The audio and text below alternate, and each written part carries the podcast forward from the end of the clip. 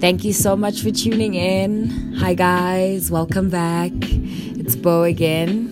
This is going to be a really short segment. I wanted to cover the energies that we've been experiencing just after the super blood moon. We had an eclipse in the sign of Leo, and I wanted to explain exactly what's happening astrologically. Energy shifts we'll be feeling. If you haven't started feeling them, you will be. We're all in the Everyone's waiting for something big to happen. Everyone feels that, yes, there's a shift. Yes, there is a change coming. It's going to happen. You just don't know what yet. So this is huge energy we are wrapping up. And it's likely we will all feel a sense of resolution and completion. The eclipse is in the sign of Leo, and it's going to be activating and transforming us on the deepest layers of our soul. This eclipse represents a time where we can birth ourselves, our past, our creations, our wounds, and our self-expression out to the world.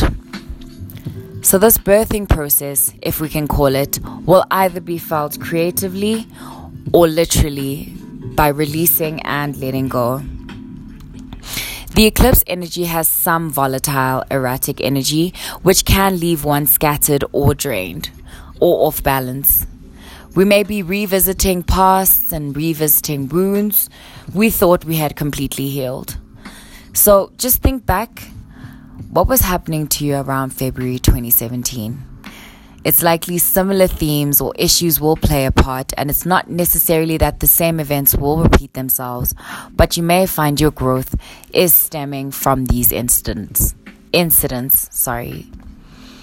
There may be closures to many of the themes that we'll be revisiting or the events. Just remember to be proud of how far you've come with whatever decision that you decide to take. This eclipse serves as a guardian, so whatever may brew during this period, you are protected and the angels are always at your command and ready. Just honor how far you've come and celebrate the journey you've traveled. Life is definitely not easy. You need to remember to celebrate even the smallest victories. Look through the lens of love. There is so much to be grateful for and so much to rejoice about. Keep your heart open. Allow for the experience to teach you. Learn more. As you listen to this podcast, allow these words to heal you. Allow them to open up your heart. Listen to your intuition. Think before you speak, because egos may be quick to rise in this Leo eclipse energy. Do your best to stay mindful and to avoid arguments or conversations where you need to prove yourself or why you're right and the other person's wrong.